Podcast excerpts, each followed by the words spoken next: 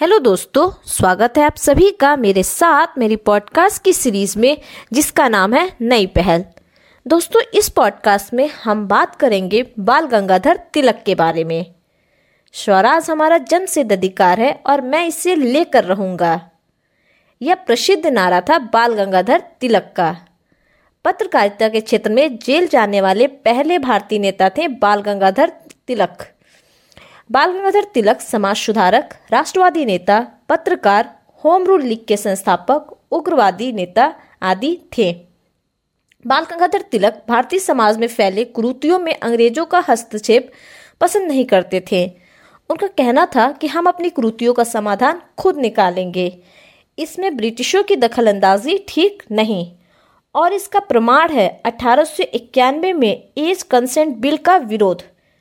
As consent bill ब्रिटिशों के द्वारा लेके आया गया रहता बिल है, जिसमें लड़कियों के विवाह की उम्र 10 वर्ष से बढ़ा करके 12 वर्ष कर दी गई होती है। बाल गंगाधर तिलक बाल विवाह के समर्थन नहीं थे। उन्होंने इस बिल का विरोध इसलिए किया क्योंकि उनका कहना था कि ये कुरूतियाँ भारतीयों द्वारा उत्पन्न की गई हैं तो इनका समाधान भी भारतीय ही निकालेंगे। इसके अलावा बाल गंगाधर तिलक वेदों को मान्यता देते थे। उनके अनुसार हिंदू वही है जो वेदों के अनुसार चले। वो भारतीय शिक्षा पर ज़ोर देते थे। बाल गंगाधर तिलक का जन्म 23 जुलाई अठारह सौ छप्पन को महाराष्ट्र के रत्नागिरी में हुआ था। इनके पिता का नाम गंगाधर पंत था। माता का नाम पार्वती बाई था, जबकि पत्नी का नाम सत्यभामा बाई था। शिक्षा ग्रहण करने के बाद यह भारतीय आंदोलन में सक्रिय रूप से कूद पड़े। अठारह में अगरकर और तिलक ने न्यू इंग्लिश स्कूल की स्थापना की, जिसमें वेदांग ज्योतिष का ज्ञान दिया जाता था। अगर इनके पत्र, पत्रिकाओं की बात की जाए तो इन्होंने अंग्रेज़ी भाषा में मराठा पत्रिका की शुरुआत की, जबकि मराठी में केसरी पत्रिका की शुरुआत की। केसरी में ही इन्होंने भारत की दुर्दशा का जिम्मेदार अंग्रेज़ों को ठहराया था, और तभी अंग्रेज़ों ने इन्हें जेल में बंद कर दिया था। इसके साथ ही पत्रकारिता के क्षेत्र में जेल जाने वाले पहले व्यक्ति बन गए बाल गंगाधर तिलक। अठारह सौ चौरासी में दक्कन एजुकेशन सोसाइटी की स्थापना करते हैं बाल गंगाधर तिलक, जिसमें थोड़े समय के लिए गांधी जी के राजनीतिक गुरु रहे गोपाल कृष्ण गोखले भी जुड़ते हैं। अठारह सौ पचासी में बाल गंगाधर तिलक द्वारा स्थापित किया जाता है फर्ग्यूशन कॉलेज। अठारह सौ तिरानवे में गणेश उत्सव जबकि अठारह सौ पंचानवे में शिवाजी उत्सव मनाने की शुरुआत करते हैं बाल गंगाधर तिलक। अठारह में पूना प्लेग कांड होता है। इस कांड में ऐसा होता है कि पूना में प्लेग फैली रहती है, जिसमें ब्रिटिशों द्वारा भारतीय लोगों पर अमानवीकृत किया जाता है, जिससे क्रोधित होकर चापेकर बंधु ने रैंड और एडहस्टन नाम के दो ब्रिटिशों की हत्या कर दी।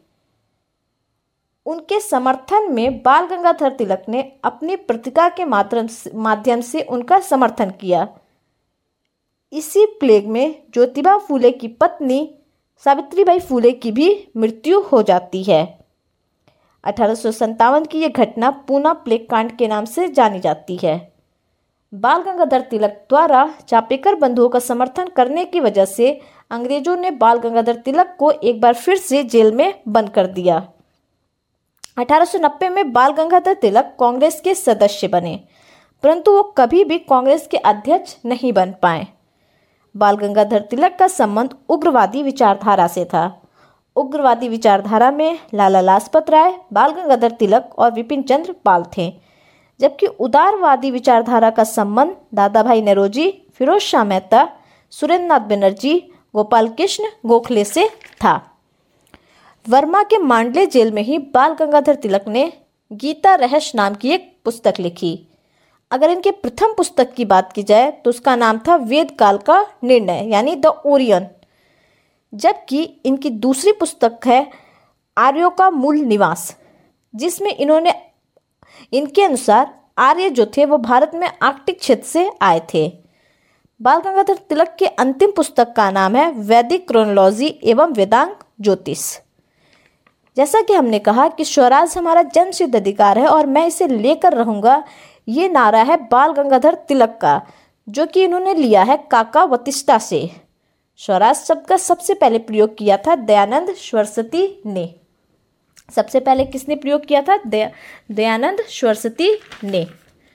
बाल गंगाधर तिलक ने अप्रैल 1916 में होम रूल लीग चलाया, जो कि एक क्षेत्रीय स्तर पर था। और यह पुणे से शुरू हुआ था, या पुणे में इसकी इस, पुणे में इसका कार्यालय था, लेकिन यह फैला हुआ था बम्बई में, मध्य प्रदेश में, कर्नाटक में, बरार में। इन सारे क्षेत्रों में होम रूल लीग बाल गंगाधर तिलक द्वारा चलाया गया। इसके माध्यम से बाल गंगाधर तिलक लोगों में राष्ट्रवाद उत्पन्न करना चाहते थे। अगर देखा जाए कि इनको किन किन नामों से बुलाया जाता है तो इनको भारतीय शांति का जनक कहा जाता है।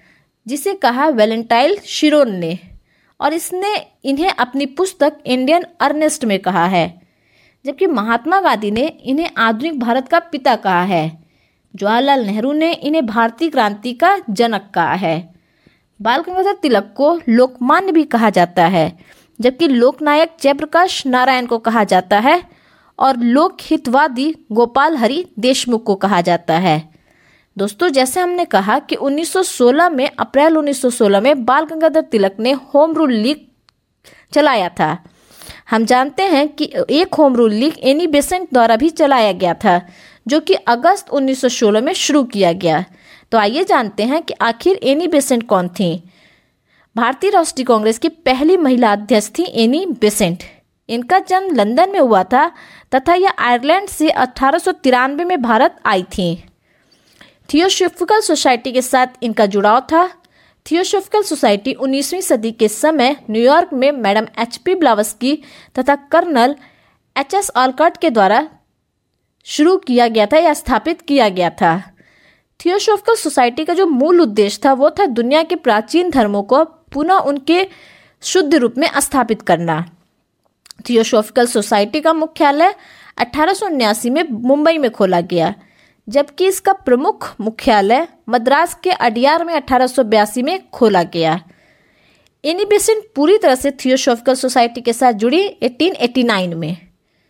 अठारह में बनारस में सेंट्रल हिंदू कॉलेज की स्थापना करती हैं एनी बेसेंट और यही कॉलेज 1916 में बनारस हिंदू विश्वविद्यालय बन जाता है, यानी बीएचयू बन जाता है।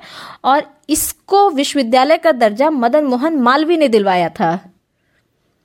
अगस्त 1916 में एनी बेसेंट ने होम रूल लीग की शुरुआत की और इनका, इन्होंने शुरुआत की थी मद्रास से। अगर बात करें कि एनी बेसेंट की कौन कौन सी पत्रिकाएँ हैं तो इनकी दो साप्ताहिक पत्रिका थी अंग्रेज़ी भाषा में न्यू इंडिया और कॉमन व्हील। 1917 में कांग्रेस के वार्षिक अधिवेशन कलकत्ता में हुई।